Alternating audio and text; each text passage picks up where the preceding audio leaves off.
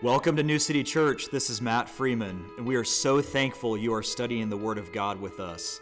Jesus founded New City after our forever home, the New Jerusalem from Revelation 21. He wrote our mission statement to foster, strengthen, and grow an unashamed bride looking for Jesus' return. Let's lean completely on the anointing of the Holy Spirit to teach us all things from 1 John 2:27. God is so eager to teach you the depth of His Word. Enjoy the study. Let's open in prayer. Lord, we thank you so much for your prophetic word. God, we thank you that you alone can tell the end from the beginning, and that, God, by that fingerprint alone, you authenticate your message to us, your people. And God, we pray that as we continue this study, that all of us would have a sense of urgency to live for you every single day and to surrender our lives and our families to you and your will and what you have for us, God. Bless this study and teach us everything, Lord. In Jesus' name, amen. Amen. All right. Well, we are going to continue our study here. And like kind of I kind of mentioned last week about when you get into studying prophecy, the enemy will try to to insert fear all over your life when you start to study prophecy. And so we, we need to pray against that spirit of fear. Remember 2 Timothy 1 7 through 10 For God hath not given us the spirit of fear, but of power and of love and of a sound mind. Now, what's interesting is even in that, the power, love, and sound mind, it's a triune state of, of the spirit in you reflecting God power, love, and sound mind. The Holy Spirit, the Father, and the Son all together in how the Spirit within you should live and act. Be not thou therefore ashamed of the testimony of our Lord. Remember in Revelation 19, the Spirit of Jesus, the testimony of Jesus is the Spirit of prophecy. So when you're studying prophecy, just understand you are looking into the deeper things of God that He, in all of it, reflects Jesus. All of it points to our Messiah. All of it points to the coming of Jesus, every bit of it, and something that God is doing to prepare for that arrival. So just keep that in mind.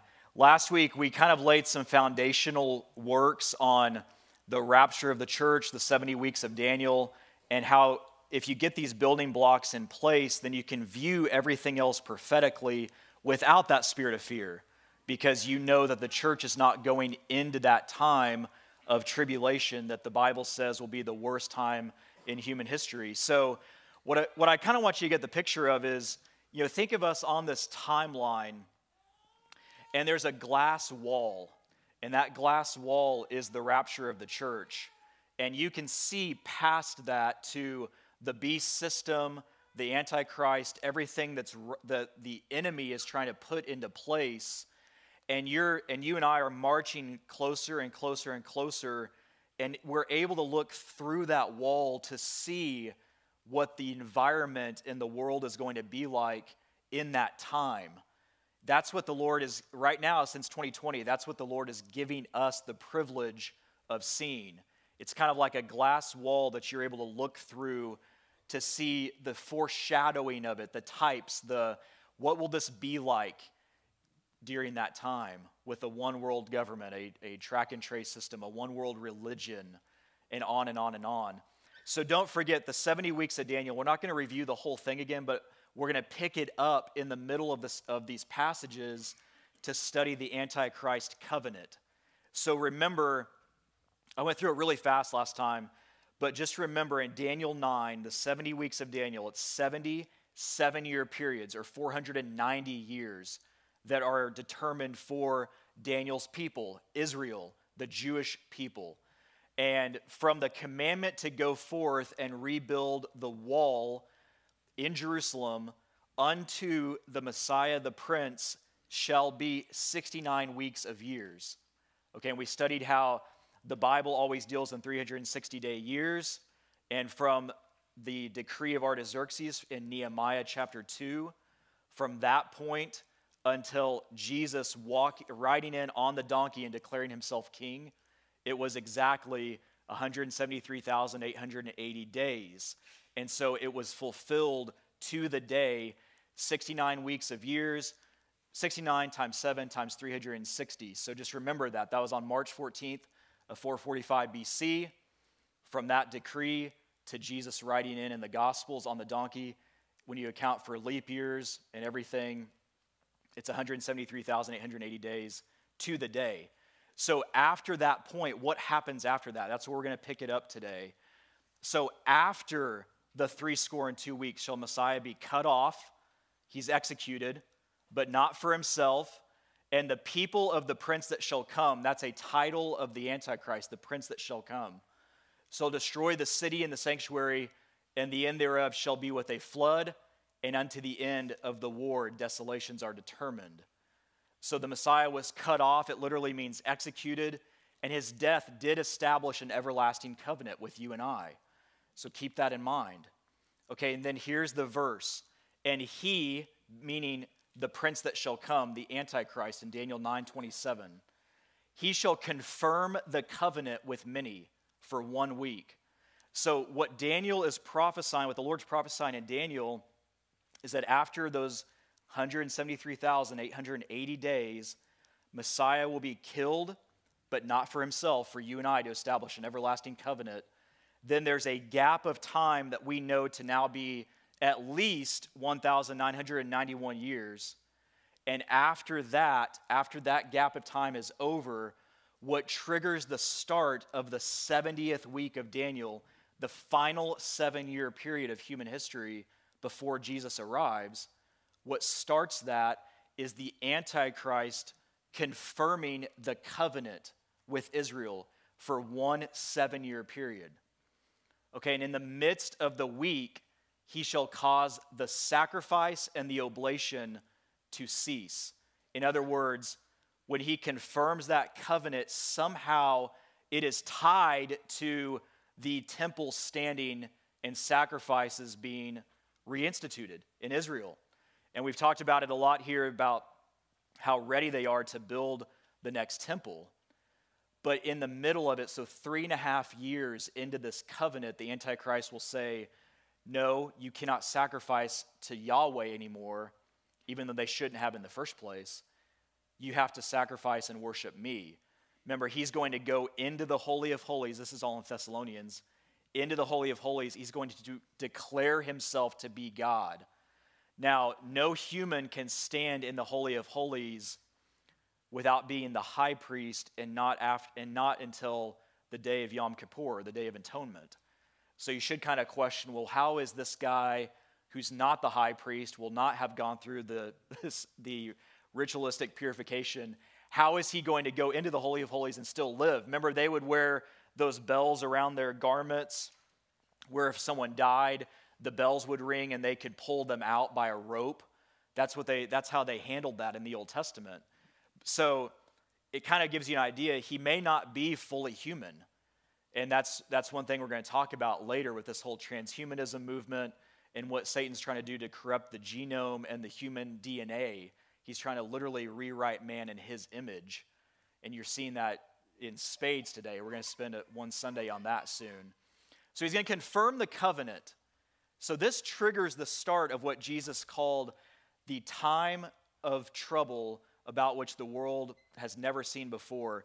From when he walks in to declare himself God, it's called the desolation, the abomination of desolation. So he's going to walk in, declare himself God in the Holy of Holies, and the back three and a half years is the time of great tribulation, the great tribulation.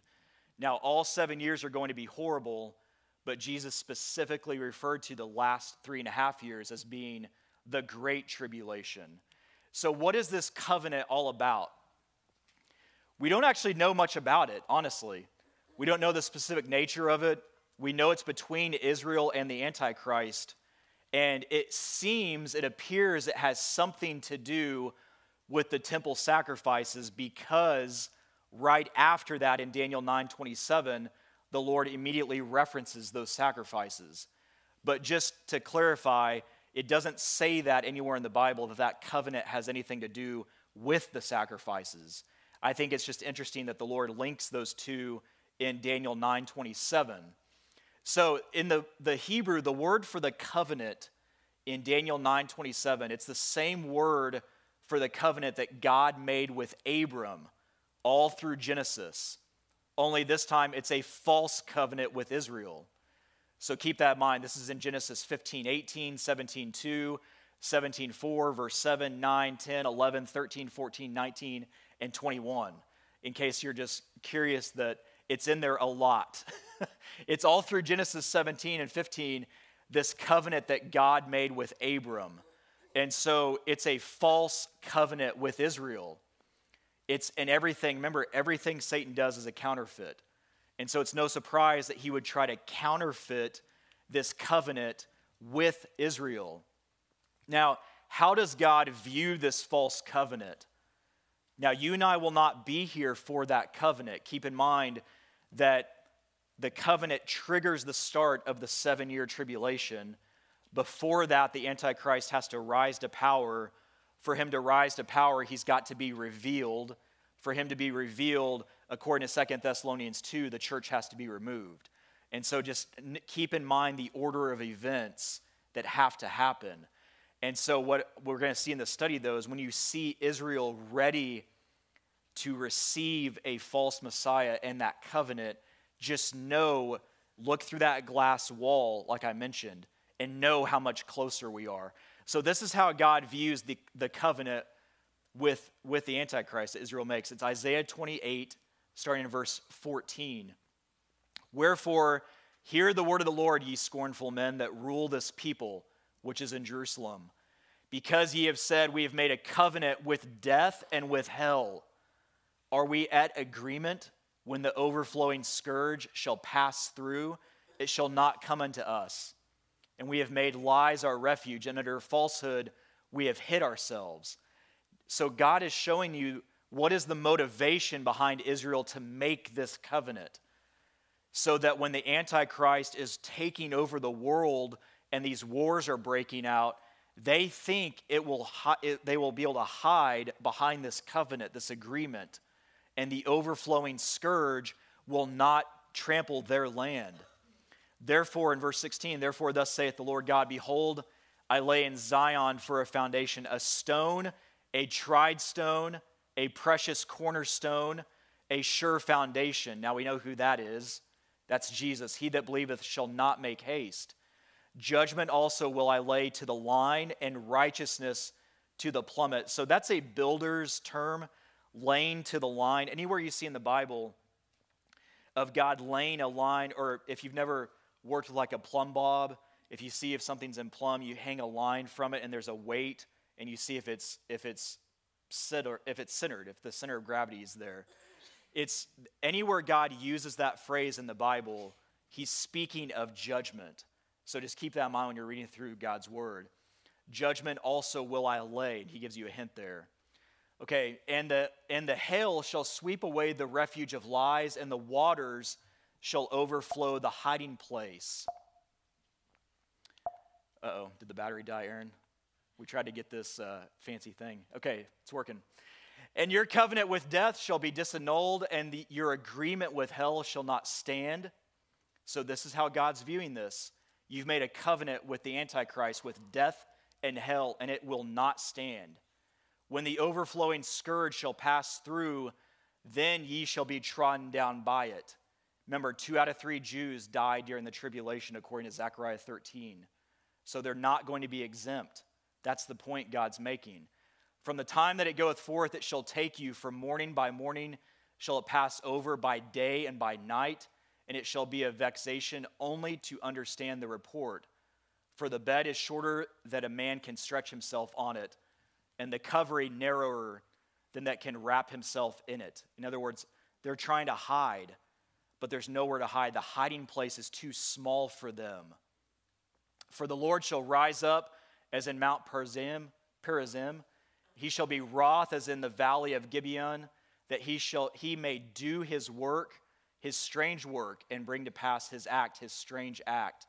Now therefore ye be not mocked mockers, lest your bands be made strong, for I have heard from the Lord God of hosts a consumption even determined upon the whole earth. So remember that.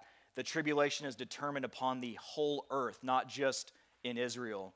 So the false covenant, we know from Daniel 9:27, it's a seven-year agreement confirmed by the Antichrist. It appears, but we don't know for sure, but it appears to be tied to the temple sacrifices once again, and the Antichrist will break the agreement and desecrates the temple three and a half years or 1260 days into the covenant. Remember, God always uses 360 day years in his, in his word. From Isaiah 28, the Antichrist has other parties joining in death and hell. The agreement are death and hell linked with them. Israel thinks they are signing up for something that will exclude them from an overflowing scourge. Their motivation is relying on something to provide peace outside of Jesus. So keep that in mind. Anytime you and I try to rely on something for peace outside of the Prince of Peace, it leads to destruction. And if you do not rely on Jesus for peace in your life, in your family, in the lives of your children, you are getting a false peace that will not stand. And the same, that's you're seeing that in the greatest, most extreme example with Israel thinking they're going to have this false peace in the seven year tribulation. But God is going to disannul this covenant. He says it will not stand because what? In Revelation 19, the heavens are going to open at the end of the seven year tribulation. He's going to write down and declare it disannulled and wipe out the Antichrist and all of his armies of the entire world that are surrounding Jerusalem preparing to go to war against Jesus from Psalm 2. So remember, look at Revelation 6 1. And I saw when the Lamb opened one of the seals, and I heard, as it were, the noise of thunder, one of the four beasts saying, Come and see. And I saw, and behold, a white horse, and he that sat on him had a bow, and a crown was given unto him. And he went forth conquering and to conquer. So remember, in Revelation, it's in, it's in chronological order. Starting in chapter 2, you have the seven letters to the seven churches. The church is raptured in Revelation 4, verse 1, when, God, when John says, see, he sees the voice as a trumpet saying, Come up hither. And he comes up. He's in the throne room of the universe. We are there. The Messiah comes forward as a lamb that was slain. He takes the scroll from the Father and then he releases the seals. And the first seal he releases is a white horse, it's a counterfeit Messiah. The, the true rider on the white horse comes in at the end of the seven year tribulation in Revelation 19. So, the final world dictator, the son of perdition, the man of sin, the lawless one, the beast, all through Revelation, he's the one that the Jewish rabbis think they are in dialogue with right now. They think they are talking to their Messiah right now. Now, we will not know who he is. So, we're going to watch some videos here in a minute of some clips of some things going on in Israel. And when we get there, we're not saying this guy, this rabbi, is for sure the false prophet or the Antichrist. Remember, in the end times, there are two different players involved there's the false prophet and the Antichrist. But remember, in Revelation John is literally taken. So he is transported back from heaven to the start of the 70th week of Daniel. Everywhere in Revelation, come and see, look, behold. John is literally traveling through time looking at these different events. The word see means to see or discern of the, of the bodily eye. This, these aren't visions. God is taking him and he's seen all of this unfold. Just incredible. Okay, in verse 2, remember he sees, behold, a white horse. Now, everything Satan does, if you take nothing else away from this message today, just remember everything Satan does is a counterfeit. Everything. And so, this white horse that comes in, he's a counterfeit. Okay? He's going to try to come in and he's going to unify the world through peace from Daniel 8 25.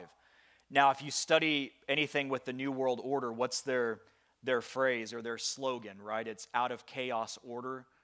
That's, that's literally what he's going to do is out of chaos. Imagine the chaos the second every Christian on earth is removed from the planet in the rapture. Just imagine the chaos. And the world is going to be looking for someone to come in and put order to this and somehow get a global system in place because we can't let this happen again. And it's how interesting that just three years ago this month, the world was looking for that very thing. And there's a clip out there, I'm trying to find it for the study as we keep moving, but of all the world leaders in 2020 around the springtime going, peace and safety, peace and safety, we need one world government, peace and safety, peace and safety. It's, it's been nothing but conditioning the people to receive that system that you are seeing on the other side of the glass wall being set up right now for the last three plus years. So beware of groups who want to usher in peace and safety. Remember what the Bible says? For as, as soon as they say peace and safety, surely sudden destruction will come upon them. And what did Jesus say? Jesus said, I did not come to bring peace, I came to bring a sword. Husband will get, be against wife, mother against father, you know, all these things. Jesus is, whether you like it or not, he's divisive because the world hates him and you and I are, are, are not of this world, but we are in the world right now. Okay, this final world dictator, look what he has with him in the first seal. He has a bow with him, it's a bow with no arrows. Okay, this harkens back to Daniel 8 25. By peace he will destroy many. The word for bow is toxon in the Greek, and it does mean bow, but I believe the Holy Spirit's dealing in a pun because it's the exact same word that God uses when he sets his covenant with Noah after the flood, when he puts a bow in the air, a rainbow. It's the token of a covenant between God and his people. And that's how the Antichrist starts, that we just studied in Daniel 9 and Isaiah 28. It's a token of a false covenant, though. So the Holy Spirit's kind of playing in a pun here. Another example, if you keep that in mind, there's, there's something when you study the Bible called the law of first mention. So if you keep this in mind too when you're studying the Bible, anywhere God says something, for, uses a word or something for the first time in the Bible, it's significant. And so he's using covenant in Genesis 9:13, the bow, the first time. He's linking it to something in the future. The same thing with the word love. The first place the word love shows up in the entire Bible is when God commands Abram to sacrifice his son Isaac whom thou lovest. Okay, it's, it's a setting the stage for another father to give his only son down the road. For God so loved the world. So love is linked to the Father giving, giving us something. It's that same concept, okay? Okay, the word crown, when he comes forward and a crown was given unto him, keep in mind all authority that the Antichrist will have in the seven year tribulation is given to him. He, he has no authority outside of what God allows. And the same is true in your life. When you study Job, what happens? Satan's before God, and God says, Hey, have you, have you considered my servant Job? It's almost like God is saying, Hey, let's put this to the test here. And you can do everything you want to him, but you can't touch him physically. And Satan does. And Satan lives within that boundary Remember, he takes his children, his businesses, destroys his home, everything. And then Satan comes back to him and says, Well, of course he's still worshiping you and not blaspheming you. He has his health. And God again says, Okay, you can take his health, but you can't kill him. And so God again is setting the battle lines. The same is true in the seven year tribulation. God is setting and establishing the battle lines for the Antichrist. So, as chaotic and as extreme as it's going to be, the authority is given to him. The word crown here, it's, it's Stephanos in the Greek. It means a victor's crown, not a ruling crown. There's two different crowns in the Greek. It's a mark of royal or, in general, exalted rank. Okay, the wreath or garland, which was given as a prize to victors in public games in the Greek world, that was a Stephanos. Okay, this contrast with the crown Jesus is wearing when he returns to rule and reign in Revelation 19, he's wearing a crown, but it's a diadem. The diadem is a ruling crown given to kings because Jesus is the only rightful king. That's another hint of how you know everything he does will be a false, the Antichrist will be false. Okay, he's got many titles in the Bible. And unfortunately, the one that has stuck with the church is Antichrist which is really not even one of his titles in the Bible. It's, it's, there are many spirits of Antichrist, and that's in, in one of John's letters, but God never really uses that title of him. There are at least 32 titles of him in the Old Testament and at least 12 in the New. So you have 44 titles of the Antichrist in the Bible. And I may not have gotten all of them, there may be others I missed. So this is not an all inclusive list. But remember in Isaiah 28, that the covenant involves death and hell. Okay, in, in Revelation 6, when he releases the first seal and the Antichrist comes forward, remember the fourth seal has riders with the pale horse. I heard the voice of the fourth beast saying, Come and see. And I looked, behold, a pale horse, and his name that set on him was Death, and hell followed with him. So death and hell are also riders after the Antichrist keep that in mind. So I, I don't know how they play in exactly, but it's something supernatural. And when you look at his titles, the Antichrist, he's the adversary, the Assyrian, uh, Belial from Nahum chapter 1, bloody and deceitful man from Psalm 5, branch of the terrible ones in Isaiah 25, crooked serpent in Job in Isaiah 27, the cruel one in Jeremiah 30, the destroyer of the Gentiles in Jeremiah 4 7, enemy in Psalms 55, Jeremiah 30, 14, and 30, 23. He's the evil man in Psalms 140, pretty simple. He's the head over many countries in Psalms 110. He's the head of the northern army in Joel 2, the idol shepherd in Zechariah. We're going to look at that in a second. King of princes in Hosea, the king of Babylon, Isaiah 14, the little horn, man of the earth, merchant with balances of deceit, the mighty man, the nail in Isaiah 22, prince that shall come in Daniel 9 that we just looked at, the prince of Tyre, the profane and wicked prince of Israel, the proud man in Habakkuk, the rod of God's anger, the seed of the serpent from Genesis 3. Remember, that's the first event where God declares war on Satan when I will put enmity between the seed of the woman and the seed of the serpent. And the seed of the woman being Jesus, right? It's biologically incorrect. The woman is, does not have the seed. It predicts a virgin birth all the way from the beginning in Genesis 3, and that the enmity will be between the Messiah, the seed of the woman, and that seed of the serpent, this Antichrist that's going to try to take his place. And there will be war. Remember, remember God said, You'll bruise his heel, but he will crush your head. And he bruised his heel when he was crucified, but he didn't kill him. Son of the morning, Isaiah 14. Spoiler, destroyer in Isaiah 16. A vile person in Daniel 11. Violent man in Psalms 140. The wicked one, kind of all throughout the Old Testament, Isaiah, Jeremiah, and Psalms. The willful king in Daniel 11 36. In the New Testament, he's the pseudo Christ from 1 John, the beast in Revelation 11, the false prophet, the father of lie, the lawless one, the man of sin, one to come in his own name Remember what Jesus said in John 5? Another will come, I've come that you don't receive me. Another will come in my name, and him you shall receive. He's fast forwarding to when Israel makes this covenant with this Antichrist character. The lawless one, the father of lies, the man of sin, one come in his own name. I mentioned that one. Prince of darkness, son of perdition, the star in Revelation 8 the unclean spirit, and the vine of the earth. Now, when you look at all those titles, some of them may actually be for the false prophet, some may be for the Antichrist. So just keep that in mind. God has a lot to say about both of these characters. But the Bible also describes his characteristics.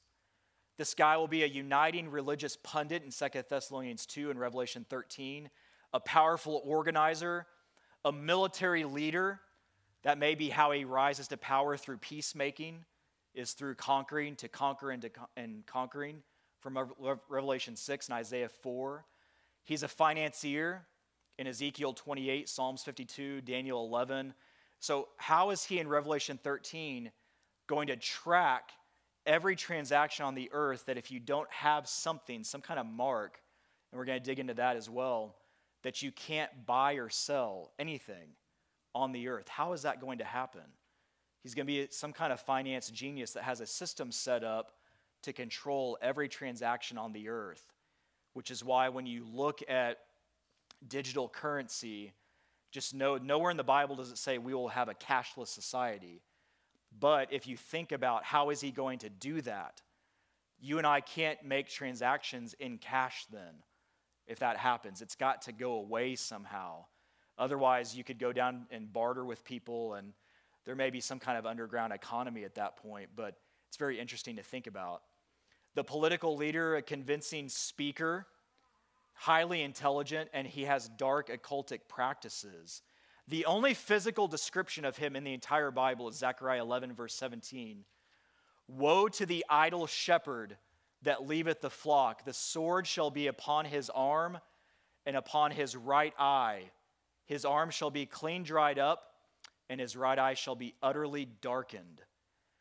So remember, one of the distinguishing characteristics of this guy is that he suffers some kind of major head wound, but there's a false resurrection. The world thinks he's dead, but he comes back to life. Everything's a counterfeit. Same thing. Jesus was wounded and he did come back to life. Okay, the same physical descriptions here the right eye and his right arm. It's where, it's where the people take the mark in Revelation 13 upon their hand or forehead. And it's also where God's people were marked for delivery out of Egypt at the Passover from Exodus 13. And it shall be for a sign unto thee upon thine hand and upon and for a memorial between thine eyes or in the forehead area. So again, Satan is counterfeiting God's mark on his people and trying to get them to take his mark. And you see that in Ezekiel too, when Jesus comes forward with the inkhorn and he marks the people with a cross on the forehead.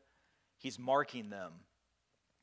Okay, and we, we won't read all these verses, but they're in your notes for reference because I want to get to these videos. But in Revelation 13, that, that head wound becomes this great characteristic of him that the world is in awe that he suffered some kind of wound and then comes back.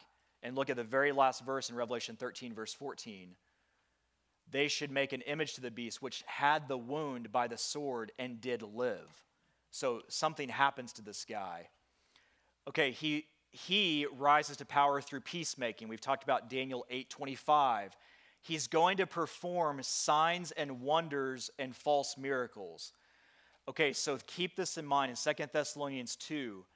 Even him, this is speaking of the Antichrist, whose coming is after the working of Satan with all power and signs and lying wonders, and with all deceivableness of unrighteousness in them that perish, because they received not the love of the truth that they might be saved. He's going to work line signs and wonders that will make the world just accept him. Satan's occultic realm can perform signs and wonders. Remember in Egypt when Moses and Aaron threw their rods down and they would come they became snakes?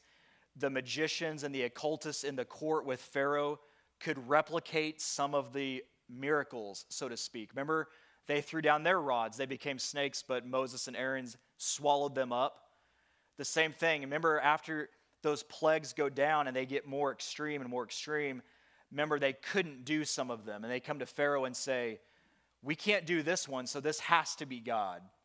Remember, that was one of the attributes. And so the Antichrist, when you see today lying signs and wonders going on, just know that's the spirit of Antichrist. If God is not getting the glory, it's from Satan. And Matthew 24, verse 24, that's what Jesus was talking about. For there shall arise false Christs and false prophets, and shall show great signs and wonders, insomuch that if it were possible, they shall deceive the very elect. In other words, if you and I were still on the earth when this happened as Christians, they might be so great, the false signs and wonders might be so great that you and I would be deceived even. That's how extreme they're going to be. So these, these are not just little parlor tricks that, you know, are sleight of hand. The Antichrist is going to do something supernatural that's going to lead people astray. Satan's going to come with all lying signs and wonders. Now, when you look at in Israel today, what's going on? Remember, as we're going through this, we're kind of looking through this glass wall, right, and seeing what is being set up on the other side and before. All we know is that we're raptured before the covenant happens and the Antichrist is revealed. That's all we know. You and I may live all the way up to the point of the temple standing, sacrifices starting, uh, the, the 10 kings setting up the 10 kingdoms in the world. We're going to look at that from Daniel 2 with the 10 toes. Remember, the Antichrist rises out of them. So we may see a lot of stage setting. So, as God's people, we just have to be prepared and know that Jesus is on the throne, he's in control, he's only going to let us see what he wants us to see. And as soon as the church is complete from Romans, when the fullness of the Gentiles be come in, as soon as the church is complete, you and I will get out of here. And he's going to call us home. And when that restraining Holy Spirit is removed, there's a gigantic void that Satan rushes in to fill with all kinds of evil. So the Jews, one of the, the major timepieces on God's clock, Israel, the Jews, always remember that. You've got to pay attention to what's going on in Israel. Look at the headlines from the, the Times of Israel, the Jerusalem Post. Just try to look through them once a week and see what's going on. But there's a, uh, we looked at a video last year, and we're going to look at a couple here right now. There's a 33 year old Syrian born Torah master over in Israel. And I am going to butcher his name, but I'm going to try to say it for you. It's Yanuka Rav Shalom Yehuda. Now, Yanuka is a title. It's a title of this guy. Yanuka in, in Hebrew means a Torah master child prodigy, is what it means. So this guy is 33 years old, which is a very ironic age. He's Syrian born. His family even had to leave Israel and go travel for business while he was young before coming back to Israel. Remember Jesus when he had to leave Israel as a boy and go to Egypt with his family? Then they came back after their business was complete, after Herod died and all that.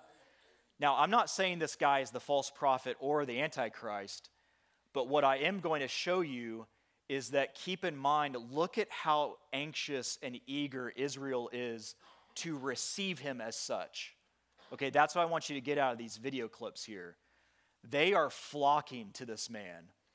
And he kind of came out of nowhere. He's apparently a child prodigy who nobody taught him the Torah, but he knows everything about it.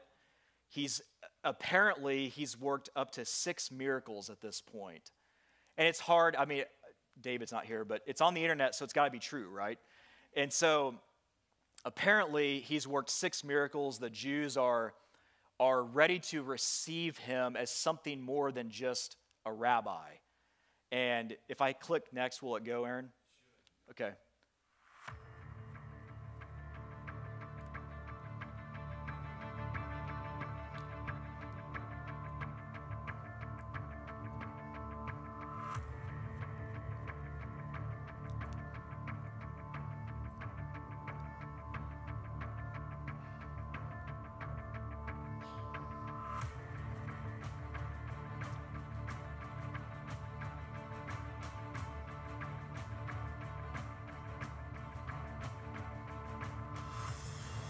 divine inspiration.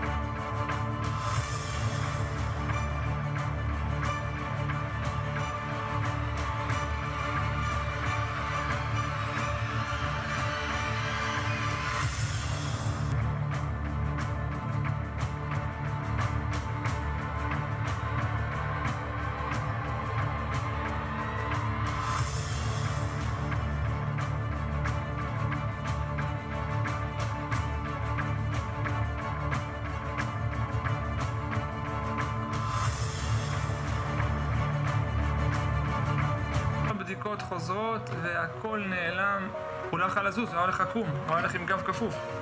הוא היה יכול, אני זוכר, הוא היה צועק, הוא היה הולך וצועק, כל פסיעה לא יכול ללכת לרגל. בנס אין לזה שום הסבר. אני אומר לו, זה נס, נס שלא קיים בעולם. נס של, זה מופת מעל הטבע, דבר של שילוד מערכות הטבע. Notice they give no glory to God for it either. זה סיפור שהוא יוצא דופן, הוא סיפור בלתי נתפס. היה לו מבקש עכשיו? הוא אומר לי, עכשיו, עכשיו, עכשיו לא יהיה שום כאבים, לא יהיה לא ניתוח, לא צריך שום דבר, לא רופאים, שום דבר, הכל יעבור כלא היה. קמתי מהכיסא והתחלתי לרקוד. כאילו, ממש לרקוד, כאילו, לקפוץ כזה ולהראות, תראי, זה לא כואב. באמת, אתה לא מרגיש כאבים עכשיו, אתה לא מרגיש כלום. לא מרגיש אפילו זכר לשום דבר. ולא ניתוח, לא כדורים, לא כלום. עבר כלא היה באותו רגע שהיה. זה נשמע כזה סיפורים בעל שם טוב, אבל כן, זה הסיפורים, סיפורי בעל שם טוב. Okay, so he... Here's the second one. This is him in crowds. There's no audio, but this is him coming in to the tomb of Rachel in Israel. So he's kind of walking down the hall. And he he was going to the tomb. That's the tomb of Rachel right there in the back. You see that tarp. They're all trying to get to him to speak to him and again, nothing this guy's doing, he's not giving God any of the glory for it. He's not he's not invoking the name of Jesus. He's not pointing them to the true Messiah. And again, I'm not saying we're not saying this guy is the antichrist or the false prophet, but it's amazing that the Israelites, the Jewish rabbis, it is setting the stage for them to receive someone as such. It could be, maybe he is down the road. I don't know. We don't know for sure. But if I click next, we will go to the next one, Aaron? Okay, we, we probably won't watch this whole thing, but this is a news clip of this guy's asking a, a very famous rabbi about, I don't know what the subtitles aren't working, so we may skip this one, but he, the thing that he says that's so interesting is that this guy, this Jewish rabbi, the Yakuna, Yanuka, as, as he calls him, he describes him as bringing a new light to Israel, that he embodies some kind of light for the world. And whenever he said that on this news clip, I thought, wow, well, we know who the real light is. It's Jesus, right? I am the light of the world.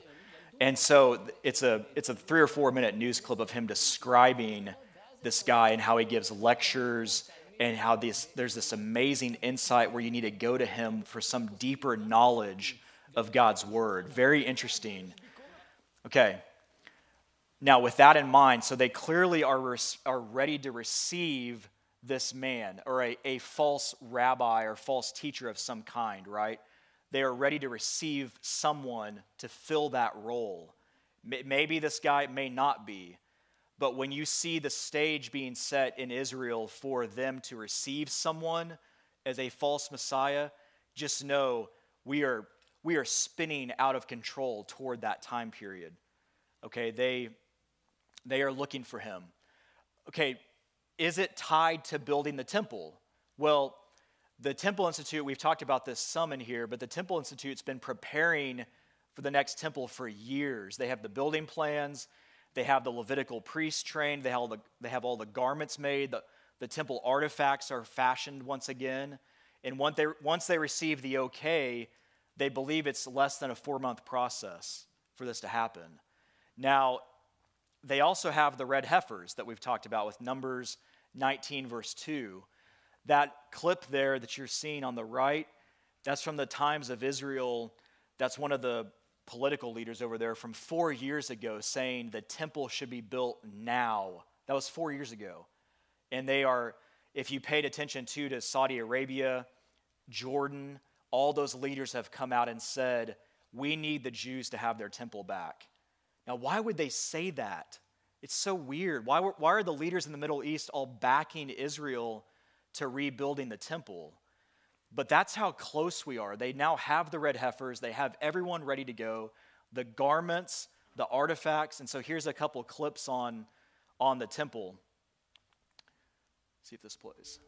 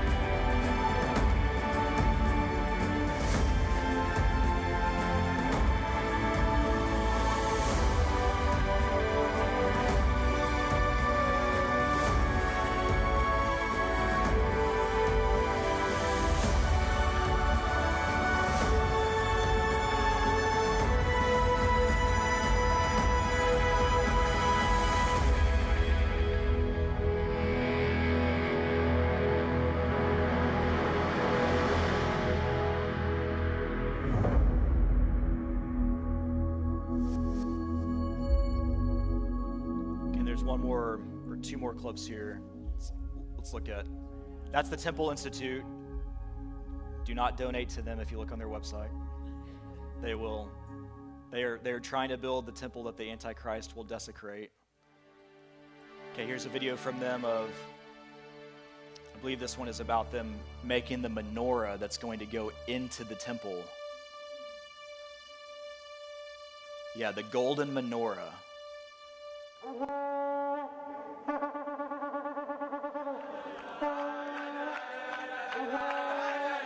So by the Temple Mount, they have this the menorah posted ready to enter the temple. Look how big that is. And this was a massive celebration in Israel when they moved this into place and revealed it.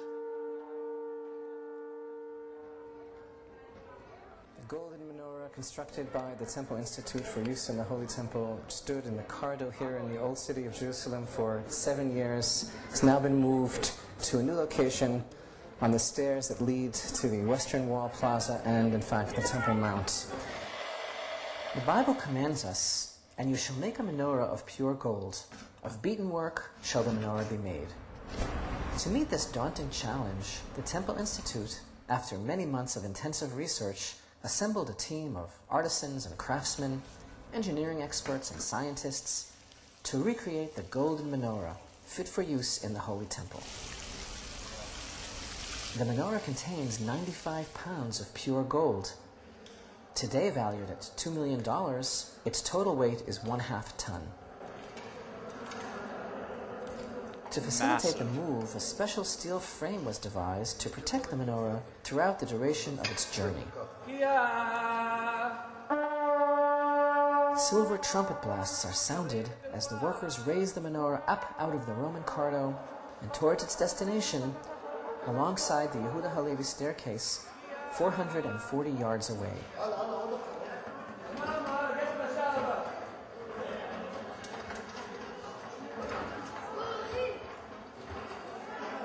So their whole goal was to get it closer to the Temple As Mount. As it enters into the Jewish Quarter Plaza, Throngs of onlookers and well wishers escort the menorah along its way with jubilant song and dance.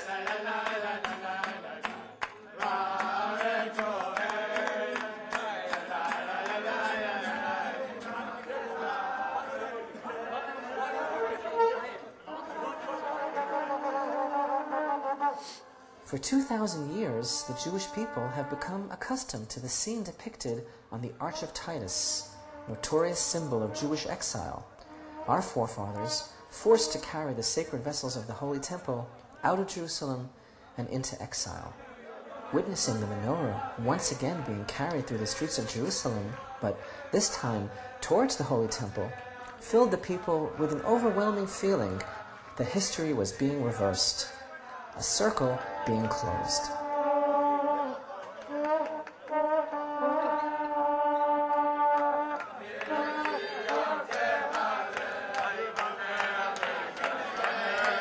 So if you heard that, they have, just keep in mind the Jews since 70 AD in their exile and the One temple destroyed. The seven oil lamps, they have longed for this moment for almost 2,000 years of pure olive oil.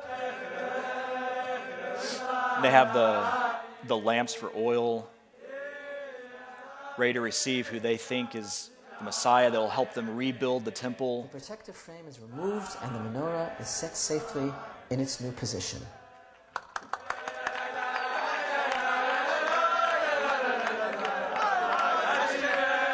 Rabbi Israel Ariel of the Temple Institute sets the first oil lamp in place. Yehuda Glick, the Institute's director, along with the moving foreman, places the seventh lamp.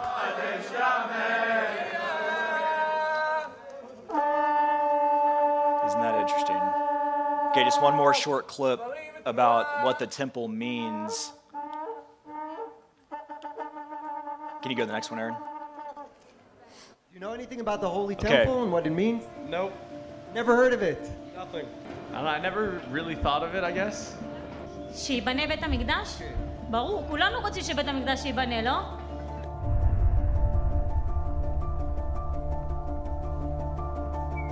That's a really loaded question, man. I mean, that's not, not like a simple question. אחת שאלה. נכון. תן לי חצי שעה, יומיים לחשוב על זה. לגמרי. מלחמת עולם שלישית, זה הדבר הראשון שקופץ לי לראש. Would it change something, I don't know, to the Jews? Of course. It's a big part of, of the Jewish religious identity, you know, having the temple, the place of worship. Because it's a redemption of our, our culture. It's who we are as a people. It's, we're coming back to who we are. Everything, everything. It's just a dream that we have. We have to live the present and dream. If we don't have dreams, we don't have anything, right?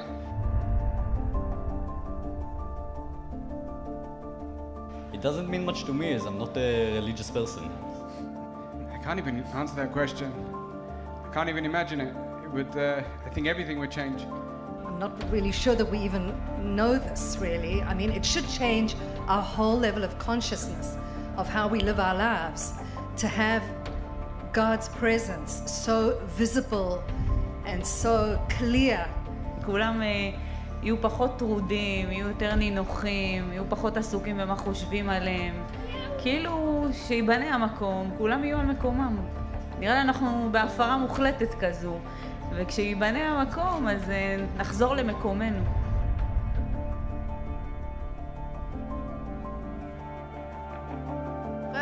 שלום בין כל המדינות, אוקיי? אנחנו אומרים אה, שהיהודים יהיו נס לגויים, זה לא מתוך התנסות, אלא כל הגויים יבינו שאלוקים הוא המלך, ויבואו והוא איתנו.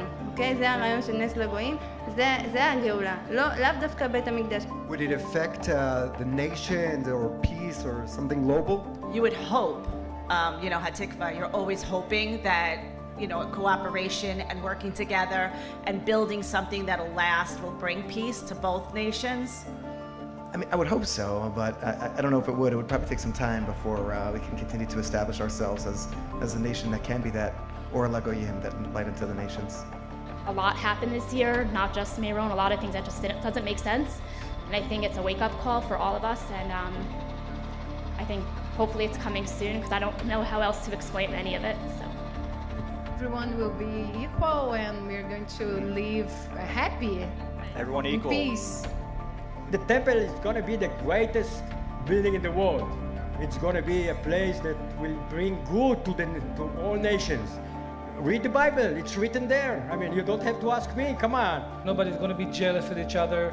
Nobody's going to be poor or stuff like that. The, old, the whole world is going to be very wise, very happy, very healthy. Every religion is welcome. So that's why I think that way. So you would come to the Holy Temple to pray with all the nations together? Yes, all together, all regime. It would be nice sometime in the future, maybe in messianic times, when uh, when everyone can pray together. We're all we're all praying to the same God, just uh, different different words. No, we're not. The words will be one, and the God's only one. All peoples come to the one.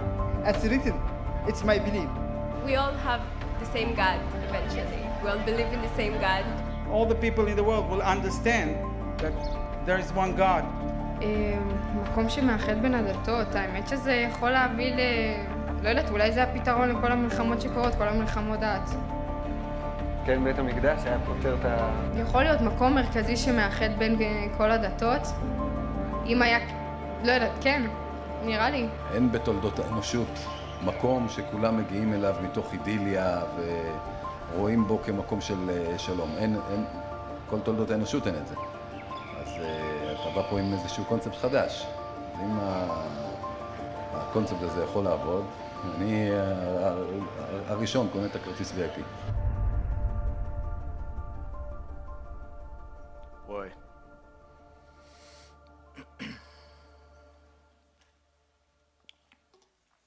All right.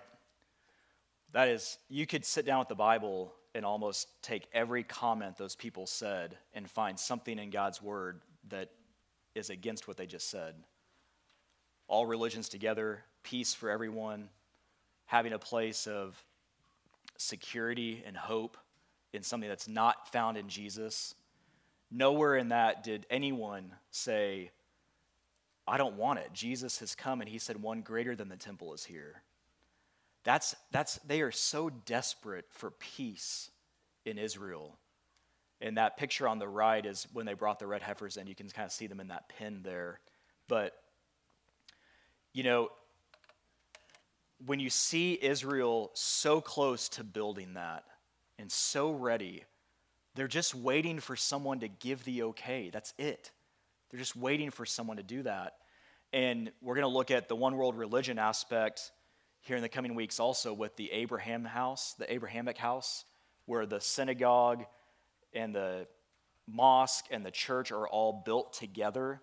It's, it's startling. It just opened up over in the Middle East, I think two weeks ago, maybe three weeks ago, but they're going to build these all over the world, hoping to have a common ground where all religions of the Abraham faith can come and pray together and unite. Right? It's what the Pope calls Chrislam, if you've heard that phrase. It's a blending of Christianity and Islam faith with Catholicism. But in that video, it is, it is shocking. Did you hear, did you see the guy at the very beginning? What does it mean to you? I think it means World War III. And you hear him say that, and, you're, and as a student of the Bible, you hear that and you go, I think he's right. I think he does mean World War III. It does not mean peace and safety, as, as half of them said. And so as we're as we're going down this study and you're looking at all of this, keep Israel in mind. They are the t- the centerpiece of everything that's ahead prophetically in God's word. And to close up here, again as we are studying prophecy and studying things and going through this, the spirit of fear is one thing the enemy will try to g- grip all of us with, right? Because you hear the Jews say this and you and the enemy will try to tell you goodness, World War III might happen tomorrow. What do I need to be doing? What do I need to be preparing for? Don't think that way. You are, you are not promised to go into that time that God says more in His Word about than any other time in human history. You're promised to be evacuated. An ambassador is taken home before a king goes to war. So keep that in mind. You're not appointed to wrath. Do not let fear take grip of you. Now, that being said, again, Satan in these last days is trying to pour out his spirit on our children in the world today the spirit of fear, anxiety, depression, anger, strife, suicide. We mentioned this last Sunday, but that kid right here in Oklahoma City committed suicide, high school kid. Rebellion against parents, selfishness, chaos, discord, belittlement, false identity, where they question how God even created them in the womb that's all from Satan. Having a sense of being worthless, you know, brokenness, panic, shame, sickness, heaviness, and the list goes on. And we, as parents in God's kingdom, have authority over that. Do not, we are going to pray for our children. Do not let Satan pour his spirit out on your kids. In Numbers 30, verses 3 through 5, look at this. I'm not going to read the whole thing, but if a woman also vow a vow unto the Lord and bind herself by a bond, being in her father's house in her youth, and her father hear her vow and her bond wherewith she hath bound her soul, and her father shall hold his peace at her, then all her vows shall stand. And every bond wherewith she hath bound her soul shall stand. But if her father disallow her in the day that he heareth, and not any of her vows, or of her bonds wherewith she hath bound her soul shall stand. None of them. So look what the Lord's showing. The Lord's showing that if you and I will stand in the gap for our kids, everything that the spirit of Satan, the spirit of the Antichrist, the spirit of the, of the dark side is trying to pour on our children, you step in and you disannul that vow, that covenant with death and hell itself. And you stand in the gap and you take that place and you take those shackles off of your children, it will not stand. And so bind it together. We are going to bind that assignment from the enemy. Okay, if you're, before we pray and close here, if you're not born again, it's very simple. Romans 10 9, if thou shalt, shalt confess with thy mouth the Lord Jesus and shalt believe in thine heart that God hath raised him from the dead, you shall be saved. You are born again, and then you have authority over all of those assignments from the enemy at that point. Beforehand, you are a slave to them. So do not leave here being a slave. Or if you're watching this online, do not stay in that position. Lord, we thank you so much for this time together. And Lord, we know that as your spirit is sweeping across this globe one more time, bringing people into your kingdom getting them saved and born again and living for you and breaking shackles and chains off of their lives. God, we know that the enemy is going to try to replicate and counterfeit that and pour out his spirit on this generation that is so desperate for hope, a generation that is growing up in a world that is totally upside down. As you declared in Isaiah, they will call good evil and evil good. And Lord, we are seeing that right now. And Lord, according to Numbers, if we, as the parents and the authority in this room, stand up and we disannul that vow on our children, and we stand in the gap and we pray against it, Lord, you promise in your word that that vow will not stand. And so, Lord, we do that right now.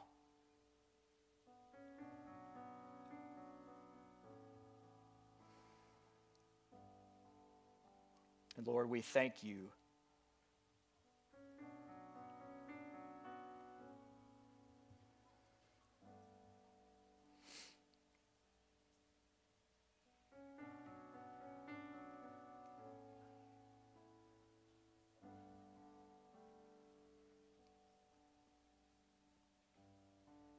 Lord, we thank you for that promise.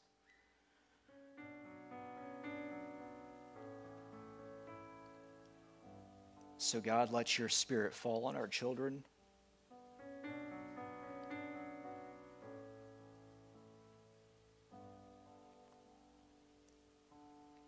God, give them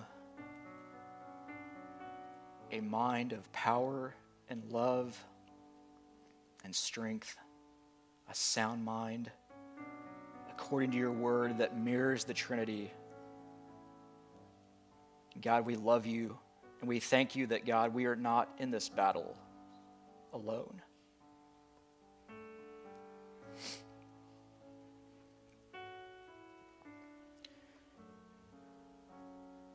So, God, we give you our week ahead